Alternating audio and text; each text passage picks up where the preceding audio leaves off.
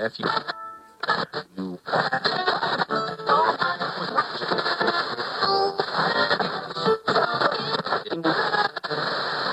Means that.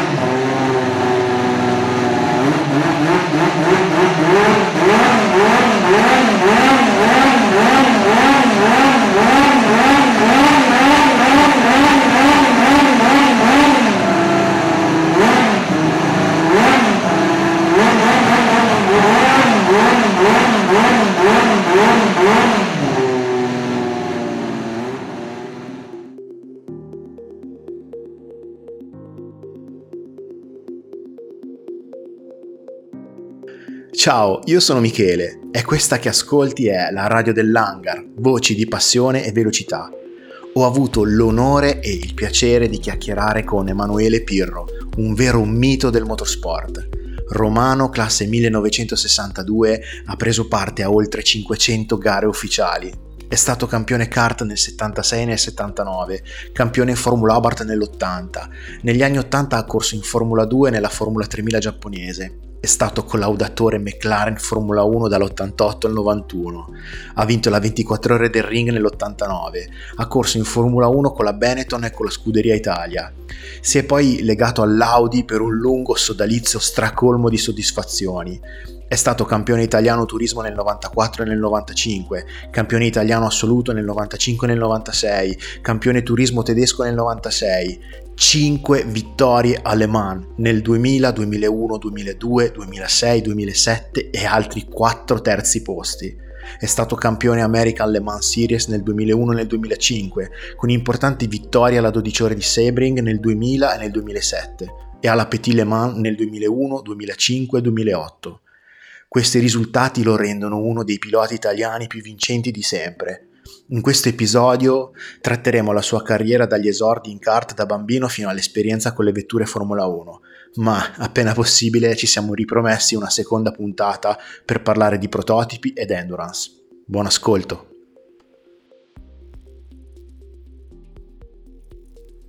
Ciao Emanuele, sono felicissimo di chiacchierare con te e sono onorato di averti qui su Hangar 41. ciao Michele, ciao a chi ci sta ascoltando. È allora, piacere mio comunque, piacere mio. Grazie, grazie. Allora, come è iniziato tutto? Qual è stata la scintilla? E da quella scintilla come, come sei arrivato al professionismo? La scintilla sinceramente non lo so. Ah, mi viene da pensare che ci sono nato con questa passione che chiaramente non, non è possibile. Eh, si dice eh, che le, le, mele non cadono mai lontano dal proprio albero, perciò io vengo da, un, da una famiglia con un papà appassionato che negli anni 60, prima di, prima di sposarsi e di, fare, di avere me, ha fatto qualche gara, tra cui 2000 miglia, però sapete, sai che a quel tempo si correva praticamente con la macchina di serie, l'ha fatta con una Fiat 600 e con una Fiat 1100, eh sì. eh, perciò era, facile correre. Lui aveva tanta passione, ehm, a sei anni mi ha regalato un motorino per la campagna, perciò mi ricordo di esserci nato con questa forte forte passione. Eh, parliamo degli anni 60, io sono nato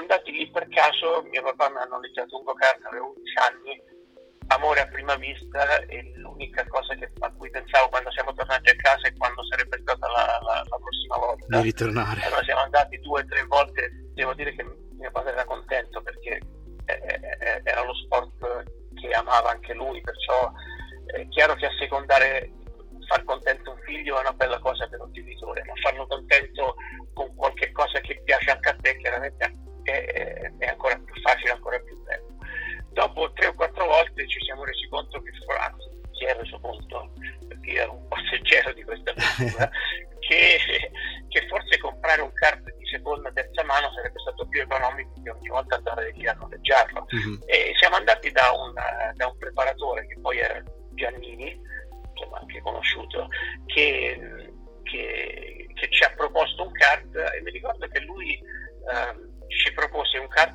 parliamo sempre di kart usato mio papà aveva un negozio di elettrodomestici, perciò le sue risorse erano abbastanza limitate. Certo.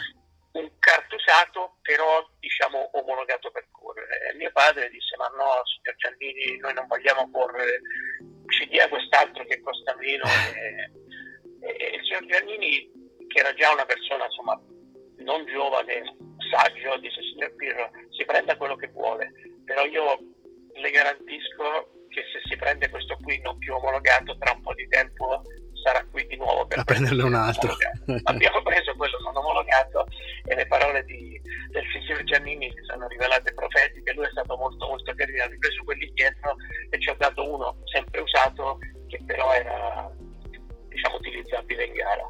E, e proprio giorni fa il, il 29 luglio del 2023 è stato il cinquantesimo anniversario della mia prima gara, che è stata chiaramente il 29 luglio del, del 73, eh, perché, perché abbiamo, abbiamo cominciato.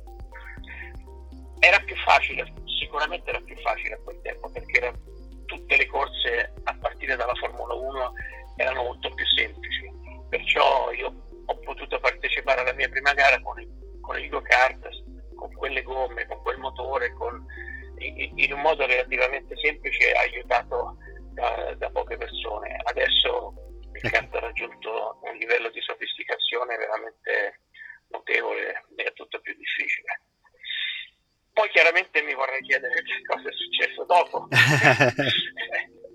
e, e, insomma io ho capito, a parte che mi piaceva proprio tanto, che era una cosa che mi riusciva insomma abbastanza bene. Eh sì, eh sì. Eh, perciò, come quasi sempre succede, le maratone, eh, cioè, nel caso della maratona come sempre succede, sono fatte da tanti, tantissimi piccoli passi. E la mia carriera è stata così, perciò la prima gara è stata un'avventura, tra l'altro pure bella perché sono arrivato secondo, era una gara non, chiaramente non importante. Poi il bello di quell'epoca era che c'erano i circuiti cittadini. Ah, sì. Perciò le feste di paese organizzavano una gara di go-kart con un circuito ricavato con palle di paglia ah, sì. che erano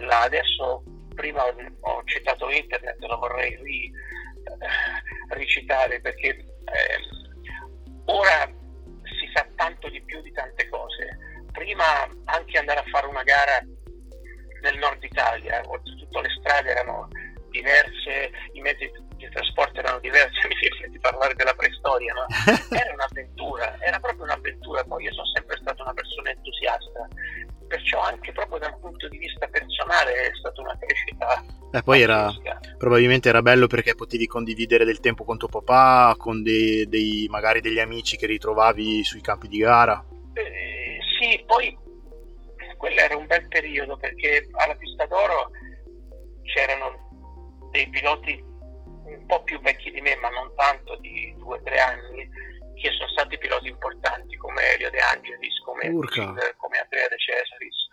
E, e, loro chiaramente erano la mia, la mia ispirazione. Eh, perciò c'è stata una specie di, dire, di, di onda.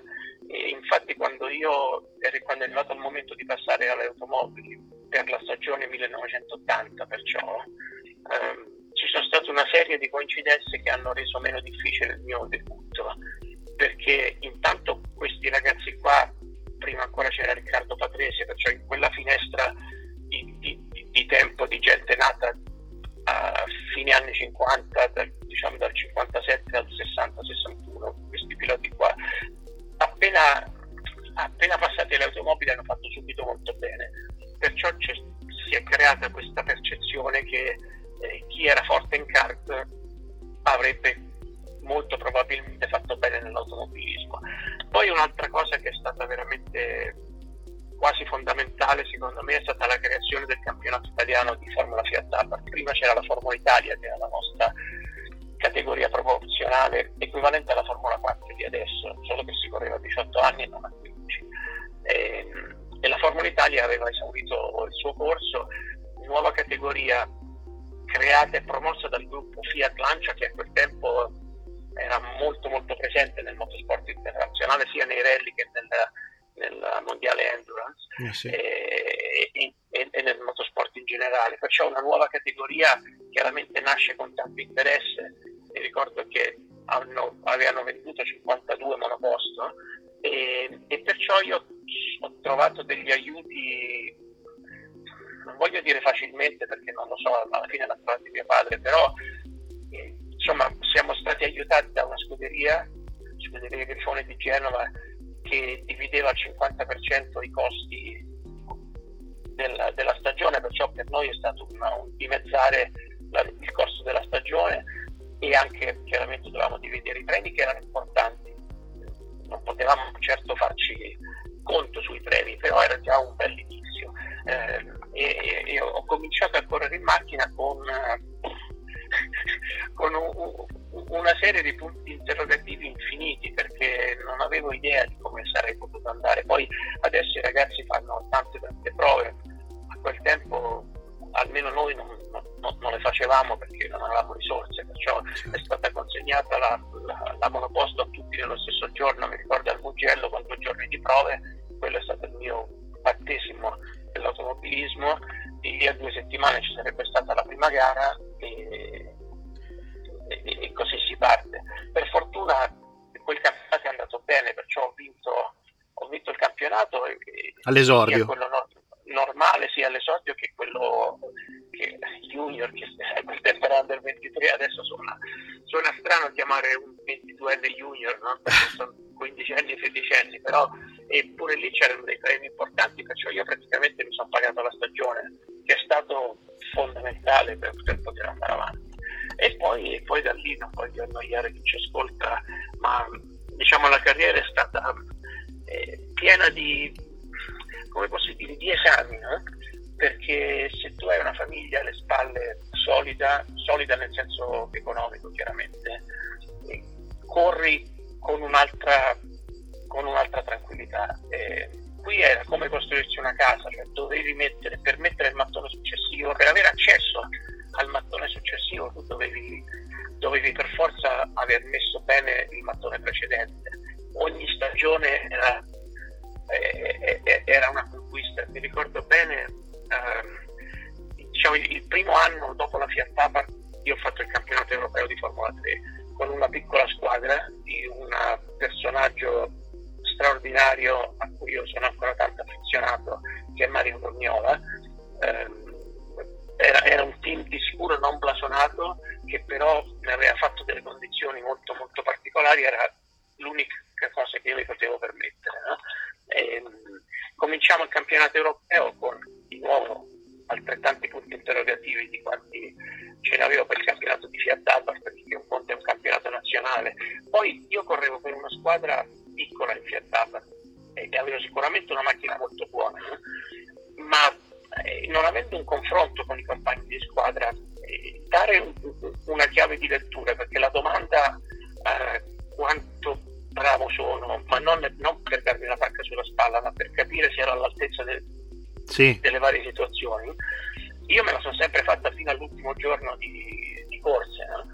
perciò io vincendo quel campionato non sapevo quanto fosse buona la mia macchina, magari veramente la University Motors, di nuovo altra gente straordinaria con cui sono ancora legato, magari mi hanno fornito una macchina fenomenale e io sono un pilota mediocre, non lo so. Cominciamo il campionato di Formula 3 che all'inizio non è stato facile perché tutti i circuiti nuovi, poi ci sono state anche altre cose che insomma eh, non, non, voglio annoiare di nuovo chi ci ascolta, però è stato un percorso in crescendo, a un certo punto verso metà stagione abbiamo cominciato a andare bene, noi avevamo una Martini privata, c'erano le Martini ufficiali, con le gomme ufficiali, c'era il Euro Racing Pavanello che era la squadra da battere, vincitrice l'anno prima con Alboreto, l'anno prima ancora con, con Ghinzani del campionato europeo, quell'anno lì con Baldi, l'anno, l'anno mio diciamo, e alla fine dell'anno la penultima gara ho fatto una pole position, l'ultima gara ho vinto, ho vinto la gara e, e, mi ricordo che all'ultima gara nello stesso giorno, anzi la gara della pole position era la penultima gara Imola, nello stesso giorno sono venuti da me Hugh Deschanac che era il capo ancora adesso dell'Aureca, che era la squadra ufficiale Martini, che erano sponsorizzati Marlboro, e Paolo Pavanello che era il, il, il, il capo di,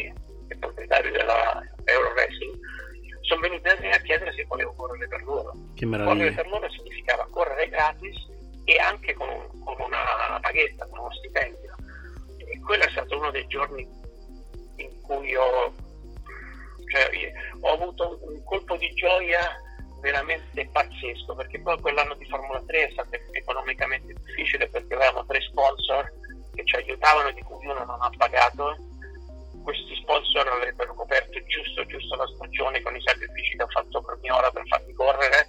Quello che non ha pagato ho dovuto chiedere dei soldi in prestito che ho poi restituito l'anno successivo perciò è stato abbastanza stressante da quel punto di vista.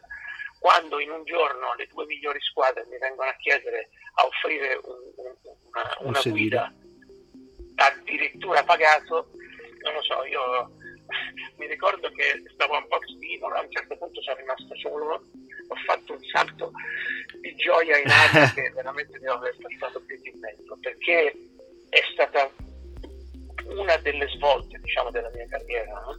perché tu mi hai chiesto quando sei diventato professionista, eh, alla fine professionista è una persona che percepisce un, un, un, uno stipendio da un'attività che fa forse quello è l'anno in cui io posso dire di essere diventato professionista.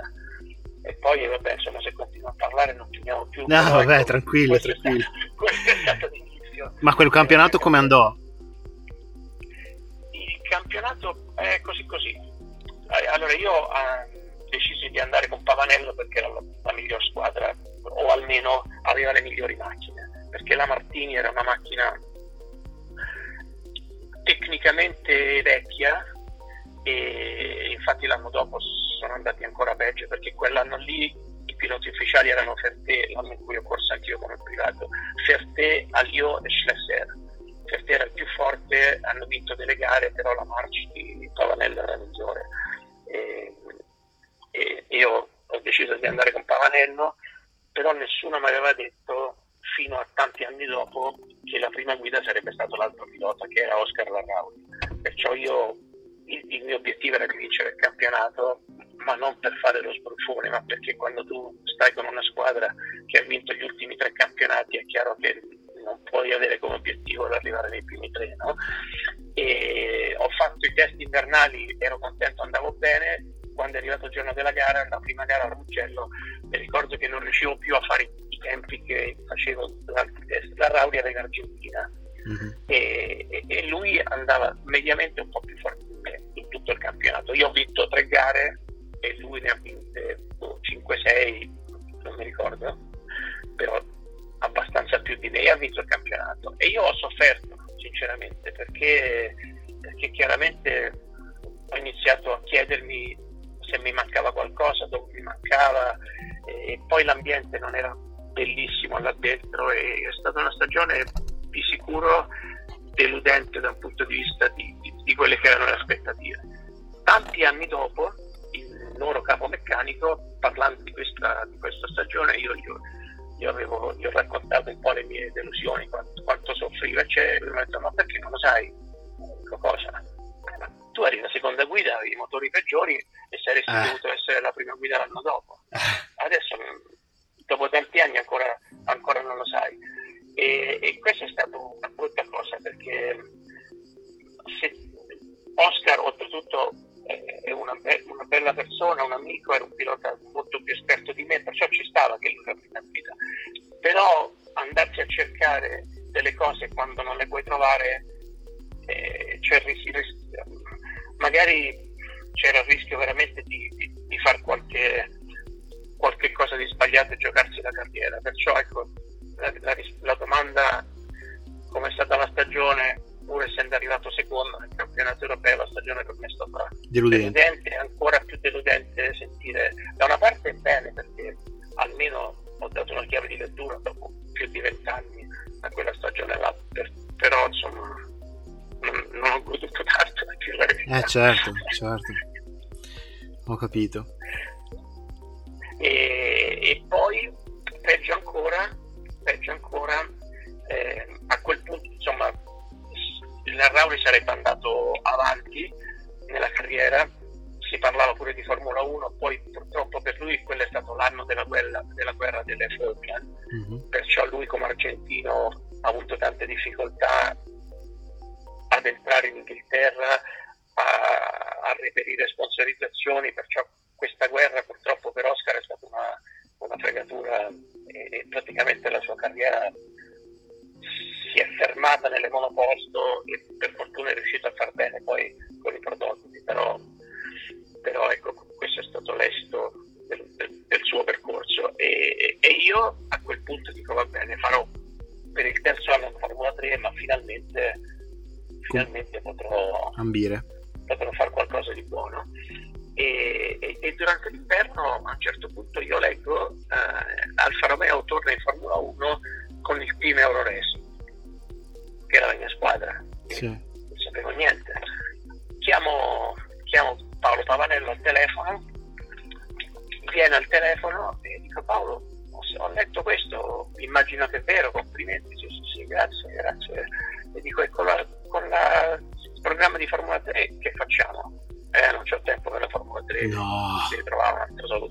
Sentirlo così.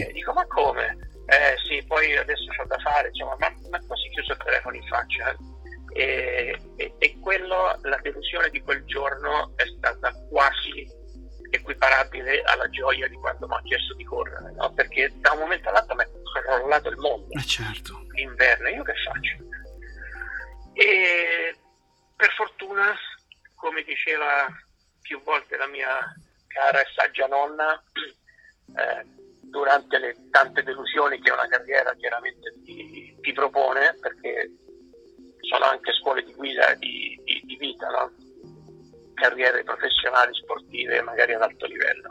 Si chiude una porta, vedrai che si apre un portone. E, e allora per fortuna io la prima persona che ho chiamato è stata Mario Crognola, che era il team con cui correvo l'anno prima, lui è riuscito a organizzarmi una stagione buona di nuovo di Formula 3 e la mia carriera è andata avanti, per fortuna.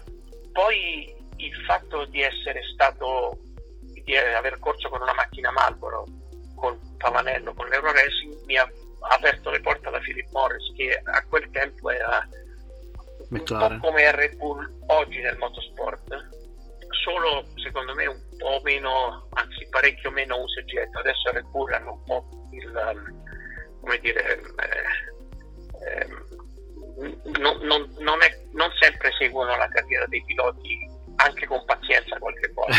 Eh? Abbiamo visto, e, sì, recentemente. Eh, ecco. E Philip Morris era veramente un, un'azienda bellissima, eh, guidata da, da, gente in gambissima, prima tra tutti Aleardo Puzzi che era il, il capo di Philip Morris Europa, che era una persona straordinaria che ha creduto tanto nell'automobilismo e ha fatto tantissimo per l'automobilismo. E l- i loro contributi non erano solo finalizzati a quanto vale questo spazio pubblicitario, erano veramente degli aiuti concreti per la carriera di tanti piloti. Perciò per fortuna sono entrato in questo, in, in questo pool, uh, mi volevano bene e nell'84 mi hanno organizzato una stagione di Formula 2 con un team inglese, la Onyx, e sono andato a vivere in Inghilterra e questo mi ha aperto le porte diciamo, a, a quell'internazionalità che da quel momento in poi ho sempre avuto, eh, perché abitando in Inghilterra ho iniziato a conoscere il, l'ambiente inglese del motorsport, non solo imparare la lingua, ma imparare la mentalità e uscire un po' dalla mentalità italiana, ma non quanto mentalità italiana, ma dalla mentalità nazionale che sia italiana, certo. francese, spagnola. No? E, e questo mi ha aiutato tanto però mi ha anche portato a non correre mai con un'azienda italiana perché, perché ho corso sì in Formula 1 ho fatto due anni con la Scuderia Italia però a parte quello io ho corso tanti anni con la 9 anni con la BMW 25 con l'Audi ehm, ho corso negli Stati Uniti ho corso in Giappone perciò mi ha fatto un po' allontanare dall'Italia e, e, forse anche un po' dagli appassionati italiani. Però, però questo è, insomma, sono contento, di, no, non ho rimpianti. Beh, è stata comunque un percorso alternativo che di sicuro non ha niente di meno, nel senso io infatti stavo pensando al tuo trasferimento in Inghilterra come la seconda, del, la, la seconda sliding, sliding doors in cui da lì in poi comunque è stato, è stato un, uh, un, susseguirsi di cose che ti hanno fatto crescere come pilota, come uomo e che magari se fossi rimasto in Italia non, non sarebbe stato sì. così. Naturalmente una nazione, qualsiasi nazione si parli, è sempre più piccola del mondo, del mondo intero e adesso il motorsport è più internazionale. Sì prima a quei tempi l'Inghilterra era veramente il centro del eh motorsport. Sì, infatti lo stavo per era dire. Proprio, proprio il centro del motorsport. E oltretutto volevo presentarmi, adesso spero di non essere frainteso, non troppo come italiano, perché nel mondo anglosassone del motorsport c'era una tendenza di vedere gli italiani un po' come dei, sì, sì dei figli di mamma che sono legati alla casa, poco indipendenti, um, eh, spesso eh, con un umore variabile, perciò che tendono a, ad, ad, abbattersi quando le cose non vanno bene. Questa era, era un po' la percezione che c'era a quel tempo. No? E, e, io volevo, non volevo dare questa idea, volevo, come dire, presentarmi come come una persona internazionale con, con le forze e le debolezze di tutti, non solo quelle della mia, della mia nazione. Perciò, e, e, e, quello è stato un passo tanto tanto importante per la mia crescita di, di uomo, perché di nuovo adesso viviamo in un mondo diverso, ehm, vivere all'estero è meno difficile perché solo i voli eh, che sono più facili ed economici, per non parlare della comunicazione, eh, prima telefonare in Italia costava un sacco di soldi, io lo facevo magari ogni due o tre giorni col cronometro in mano. Eh, eh, adesso il, il, mondo è diventato molto più piccolo, diciamo, perciò vivere all'estero è, è, è meno traumatico e, e, vivere da solo ti fa, chiaramente ti fa crescere, ti, fa, ti, fa, ti mette davanti a a, a tante problematiche che ti fanno diventare più uomo. E lì effettivamente ho conosciuto tanta gente che poi è stata importante per la mia, per la mia carriera. Per esempio, eh, il, modo in cui io sono arrivato in Formula 1 è stato abbastanza singolare e, e, e forse un po' fortunoso, diciamo, perché io ho fatto la Formula 2 nell'84, la Formula 3000 nell'85 e nell'86, arrivando secondo e terzo, e, e, poi non potevo certo fare un altro anno, perciò nell'87 io sarei dovuto eh, andare in Formula 1 parlando con le squadre che c'erano, avevo una possibilità con Tyrrell che però chiedeva 200.000 dollari, mm-hmm. che sinceramente era una cifra abbordabilissima, eh, però io non ho mai, secondo me pagare per guidare è, è stata una cosa che non, non l'ho mai ritenuta giusta. E avevo anche il padre di un amico mio caro che mi avrebbe prestato questi soldi, ma io non, non me la sono sentita. E, e perciò ho, la mia carriera con le monoposto è terminata nell'86 temporaneamente, anzi per me definitivamente. Um, oh, mi sono dedicata alle ruote coperte perché in alle ruote scoperte da due anni prima. Io correvo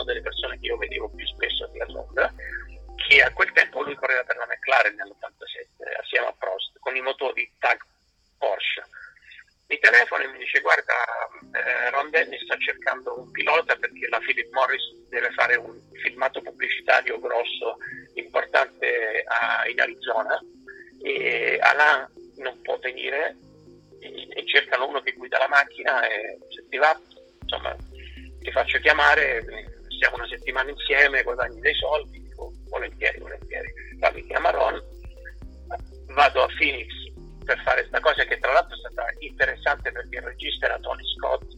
Eh, insomma, una roba seria. Ho toccato con mano cosa significa fare, fare cinema, eccetera. Però in quel contesto poi Ron mi dice guarda il prossimo anno noi stiamo, abbiamo fatto un, un contratto con Honda vogliamo mettere una squadra a test per sviluppare i motori basati in Giappone. Abbiamo preso Senna che farà il compagno di Prost e cerchiamo un pilota che si trasferisca in Giappone per fare tutto lo sviluppo. Ti interessa? e io ho detto certo che mi interessa. Ho preso i bagagli, poi loro e Honda mi hanno organizzato anche una stagione di Formula 3000 in Giappone, che è una categoria pur essendo la stessa della Formula 2000 europea, una categoria professionale dove ci sono piloti che corrono sempre di molto meno giovani di quelli italiani, mm-hmm. professionisti, è un po' come una Formula 1 nazionale, diciamo, mm-hmm. in Giappone. Eh, e, e, e, ho iniziato a fare questo sviluppo qua. Questo sviluppo alla fine del, dell'anno mi ha portato ad avere, ad avere tre richieste per correre perché chiaramente guidando la macchina competitiva qualche volta venivi in Europa quando c'erano quelli che si chiamavano FOCA test, cioè i test di tutti i team insieme. Mm-hmm.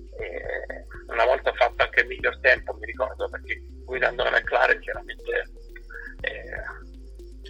avevo la possibilità diciamo, di, di, di, di, mettermi un po' in mostra. Eh, certo. E nel giro di una settimana a stagione iniziata 89 mi chiama Tyrrell, mi chiama Benetton e mi chiama la Rus per debuttare coincidenza tutte queste altre premi di Francia perché si erano create tre eh, si erano liberati tre sedili per diversi motivi tutti per lo stesso Gran Premio e io ho scelto di andare in Benetton e, e, e così sono diventato un pilota di Formula 1 perciò tu parlavi di sliding doors, no? se io non fossi andato in Inghilterra, se io non avessi conosciuto Stefano Johansson, se lui non avesse pensato a, A me, te. io avrei fatto un'altra carriera. Non è che i tre anni di Formula 1 mi hanno cambiato la vita, è stato bello, lo- anche perché era chiaramente il mio obiettivo, Ehm, è stato bello anche correre con la Scuderia Italia, che era una squadra veramente di gente, veramente di bella gente, e dove anche un, un piccolo successo dava tanto successo, parlo non di vittoria di gara, ma insomma Il dava tante risultato. soddisfazioni, perciò sono stati tre anni molto belli, eh, però di sicuro non sono stati tra gli anni più importanti della, della Eh mia carriera eh, di pilota, però ci sono stati e sono tanto contento che, che ci sono Certo, stati. Ecco. certo. Che bello. Che storia bella, E, cavolo. oltretutto, e oltretutto lavorare per la McLaren, perché poi io sono rimasto con loro pur cominciando a correre per Benetton, io sono rimasto con loro sia nell'89 che nel 90 e nel 91 quando correvo con la Scuderia Italia. E loro mi hanno, mi hanno tenuto come pilota collaudatore, cosa adesso chiaramente impensabile, perciò io correvo per uno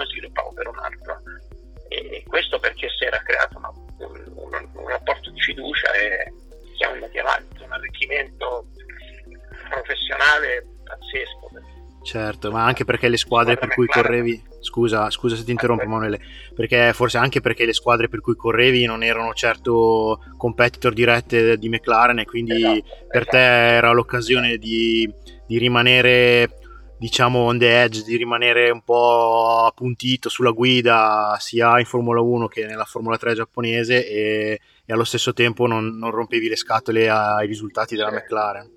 Esatto, esatto. Beh, quindi hai, hai conosciuto Ayrton e Alain?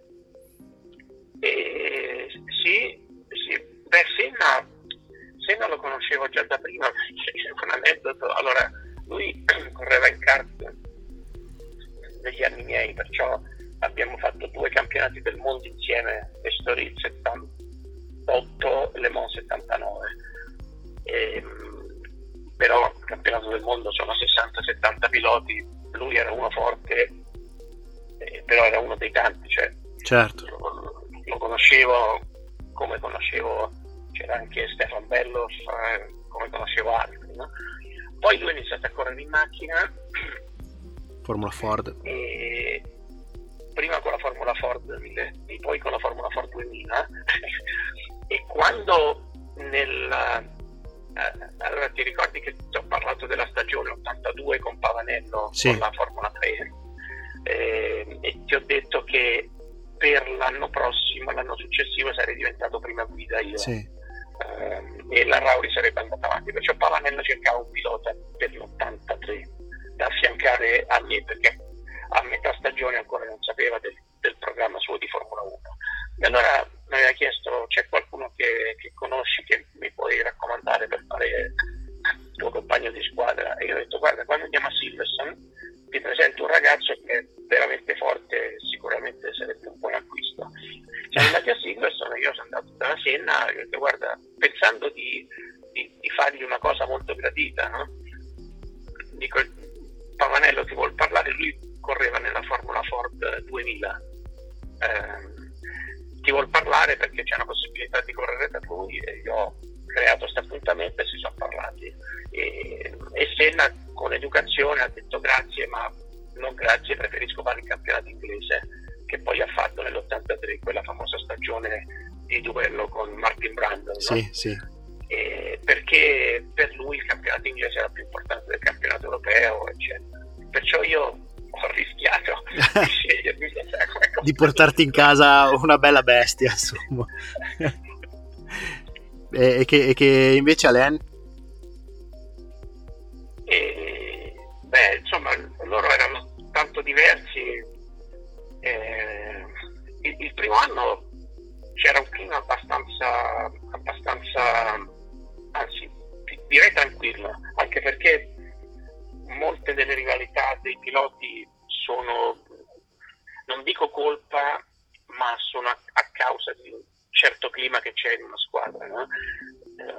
manca una leadership forte è più facile che vengano fuori delle, degli attriti e di sicuro in quegli anni in McLaren non mancava la, la leadership perché Ron Dennis era veramente un leader tostissimo proprio. Perciò c'era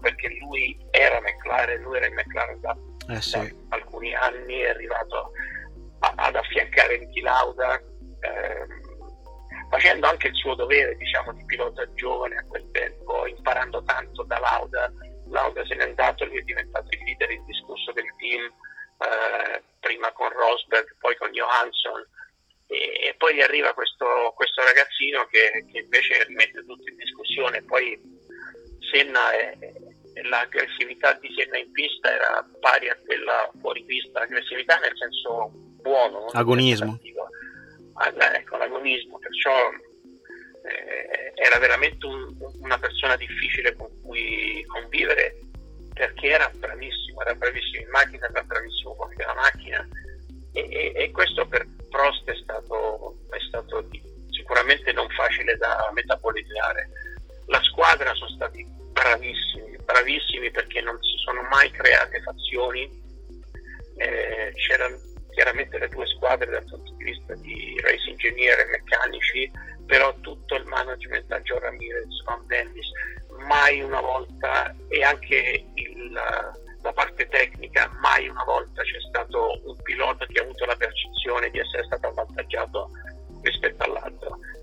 E, questa è una cosa fondamentale quando ci sono due ego di, di due atleti di questo spessore, perché basta che la, che la bilancia vada del 0,1% da una parte che scoppia la guerra mondiale. E, e poi insomma quello, quello, che è successo è storia, eh, a un certo punto Prost capito che per lui era difficile rimanere lì a certo. Ferrari. Eh. Eh, hai un paio di aneddoti da raccontarci su, su di loro che ti hanno colpito particolarmente o, person- o aspetti personali oppure aspetti di pilotaggio nella guida? Ma personali non mi piace parlare tanto perché quando, quando, è morto Senna, se ci fai caso io lo chiamo sempre Senna, non lo chiamo Ayrton. Quando è morto Senna eh, sono diventati tutti amici suoi, cioè un sacco di gente si è, come dire, non spacciata, ma insomma, è, è, vero che lui era una persona molto cordiale, perciò faceva sentire tante persone a proprio agio, però Ayrton qui, Ayrton là, Ayrton qui, Ayrton là, e, e, e a me questo atteggiamento no, un po' per, per, farsi belli, diciamo, no? mm. non l'ho mai visto bene, perciò io vorrei tenermi i, i, i momenti più o meno privati che abbiamo passato insieme, che non sono neanche stati tanti, a dire la verità, e, e anche quelli professionali e, e, e, non vorrei dar l'impressione di essere stato una delle persone vicine a lui perché la lista era, era, era grande. Però da un punto di vista professionale c'è una cosa che mi ha fatto veramente eh, se ce ne fosse stato bisogno capire lo spessore di pilota e la precisione che lui aveva perché una delle sue caratteristiche era proprio l'estrema precisione nell'esecuzione delle varie manovre, diciamo, dei vari gesti tecnici e anche nel riportarli poi agli ingegneri. Forse oggi il valore di Senna sarebbe stato meno apprezzato perché quello che lui riportava, una buona parte di quello che lui riportava agli ingegneri adesso viene automaticamente come dire, scaricato in un PC, no? Mhm. Eh, e, e allora stavamo alla- alle storie nel 91 se non sbaglio ehm, con, il, con il 12 cilindri e avevamo appena fatto il Gran Premio del Portogallo e lui si giocava con Prost campionato a Suzuka che sarebbe stata la gara successiva. Era la gara se non sbaglio del tamponamento di, di Ayrton nei confronti di Prost. E, e Honda aveva preparato un supermotore per Suzuka che andava testato, bisognava farci un long run per vedere la- l'affidabilità. Allora io sarei rimasto lì lunedì e martedì per fare questo lavoro qua. E la mattina di lunedì mi presento in pista e gli ingegneri della Honda mi dicono allora per questo test devi cercare di guidare il più possibile uguale a Ayrton. Accidenti, dico in, in che senso? Allora mi fanno vedere la telemetria della- dell'utilizzo del motore. no? Chiaramente a quel tempo il cambio era manuale, perciò Sì. in staccata eh, ogni pilota scala le marce cercando di usare il freno motore il più possibile, perciò cerchi di inserire la marcia diciamo più bassa il prima possibile per avere il motore ad alti giri, per avere più freno motore e rallentare Sì. la macchina di più. Ehm, però chiaramente se uno inserisce una marcia un pelo prima, le ruote Battono. trascinano il motore in fuorigiro e rompe il motore. Ah, sì. Perciò è parecchio delicata questa operazione qua, cioè quanto vicino puoi andare al, al massimo dei giri per beneficiare del freno motore senza però rischiare di romperlo. E io ho visto che nel suo, nel- nella sua gara, nel Gran Premio, lui ogni scalata, il motore, lo shifting point, la cambiata era 13.500 giri e praticamente 14.000 circa c'era un rischio forte di rottura. eh. Ogni cambiata, la marcia inferiore che lui metteva era dai 13.600 ai 13.900 giri ogni cambiata di tutto il Gran Premio. Io ho fatto un calcolo perché chiaramente le Formula 1 frenano tantissimo, la decelerazione è brutale, perciò il tempo di decelerazione è molto breve. Se tu passi dalla sesta alla seconda in qualcosa tipo meno di due secondi, le marce deve avere una, una- un'accuratezza fenomenale. Io ho fatto un calcolo proprio matematico, calcolando la velocità, il tempo di decelerazione, eccetera. E praticamente i, i- i valori di precisione che lui doveva avere per, per- per fare quello che ha fatto avevano una tolleranza di 6 centesimi di secondo Mamma mia. per tutte le, le scalate per tutta la gara. Ecco, questo per ottimizzare il freno motore, per dire quanto straordinario era la sua, il, il suo controllo di tutto. Ecco. E tu ci sei riuscito a eguagliarlo dopo? No, chiara- chiaramente no. Chiaramente no. Ho fatto qualche fuorigiri che è stato utile alla Honda perché hanno capito che anche ai 14.004 magari il motore non si rompe. No, no, no. Cioè, non è che ci vai lontano, però, però è una precisione così. È, Pazzesco. è- è veramente sì, pazzesco. E, peccato che lo sport nostro è così tecnico che eh, perché non è l'unica cosa grande che è stata fatta nel motorsport, è pieno di anche, anche al giorno d'oggi i piloti di oggi fanno delle cose straordinarie, però non sono un, un po' non le raccontano chiaramente e un po' non si istruiscono, perciò quando vedi un gran premio in televisione vedi Verstappen che dà diversi decimi al giro al compagno di squadra, fa quello che fa, ok è un fenomeno, ti metti in tasca questo, quest- questa definizione e, e- e- non si va oltre. E purtroppo non si riesce a percepire la, come posso dire, la grandezza di queste persone, cioè quanto e come fanno certe cose, quanto sono bravi eh, per, per- per raggiungere questi, questi livelli qua. Purtroppo è, è quasi impossibile da percepire e, e questo diminuisce un po' il valore di questa, questa gente. Sì, Verstappen nessuno discute che a oggi forse è più forte di tutti, però se uno vedesse bene gli equilibri, cioè quanto lui è, la sua precisione, la sua vicinanza al limite di tutte le cose che fa, tutte le azioni, rimarrebbe veramente a, a bocca aperta proprio. Emanuele, mi avevi messo in guardia all'inizio sulla, sulle tempistiche e, e, ti devo dare ragione. E quindi chiudiamo solo con due parole sulle tue, le tue Formula 1 in McLaren, eh, la MP44, la MP45 la MP46 col V12. Che macchine erano? erano ti, hanno, ti hanno emozionato, ti hanno stupito? Oppure per te era ormai un lavoro e, che andava al di là della semplice emozione? il, um, il guidare una macchina da corsa per me non è mai stato neanche in un giorno un lavoro, anche se qualche volta i test che facevamo a Suzuka, perché noi avevamo un programma di martedì, mercoledì e giovedì, una settimana sì una settimana no tutto l'anno, perciò ci sono stati momenti in cui era veramente impegnativo, fisicamente proprio impegnativo, perché Suzuka è un circuito tosto, quando hai tutta la pista per te giri dalla mattina alla sera, perciò non, non sempre è stata una cosa facile, no? però io non l'ho mai visto come un lavoro, ho sempre guidato eh, apprezzando quello che, che stavo facendo. Di, delle tre macchine, anzi quattro, perché poi una è la B, sì. ho fatto quattro anni che ho guidato, la V10. senza dubbio la migliore era l'MP4, quella con V6 turbo dell'88 quella era una macchina di un equilibrio, di una semplicità, di una, di una essenzialità, non c'era niente che ti poteva, come dire, che potevi evidenziare dicendo questo è quello che ha, fatto, ha reso la macchina così, così buona. È proprio la quintessenza del, dell'equilibrio. Era tutto buono e tutto funzionava bene insieme.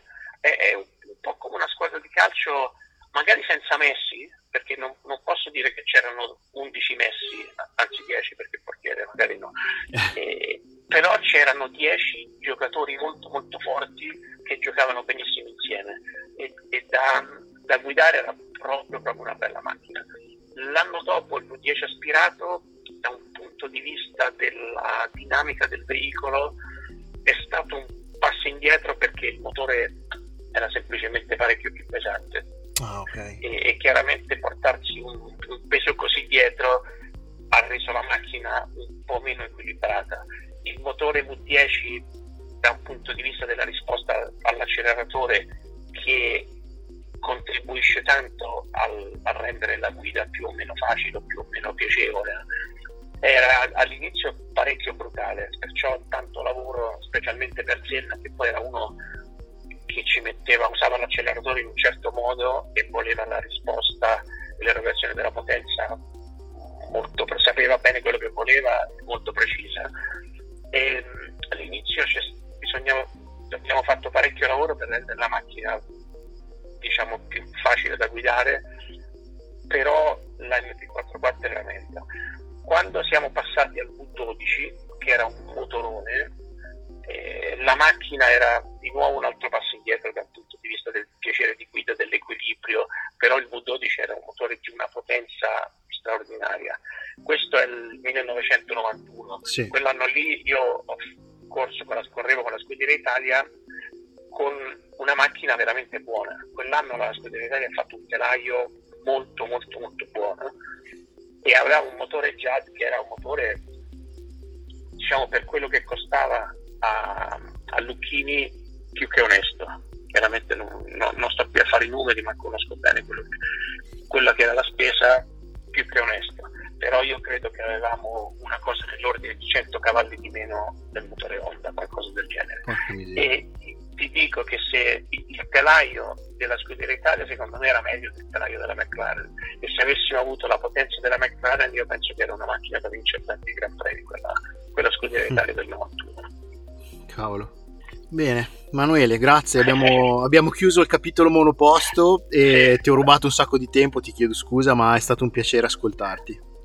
No, no, piacere mio, Michele. Ti, ti do appuntamento magari a una delle prossime volte sì. per, sì, parlare, sì, sì, per parlare di tutta l'epopea dei prototipi, dalle, delle gare endurance, la tua amata Audi e poi anche qualche parola sulle tue primissime avventure con la Monte Carlo Turbo e con la McLaren F1 che forse non sono state avventure felici ma che comunque insomma nel cuore degli appassionati sono macchine oh, molto, molto importanti. Dai, ti, ti ringrazio tantissimo e ci risentiamo. Grazie a te Michele, buon lavoro.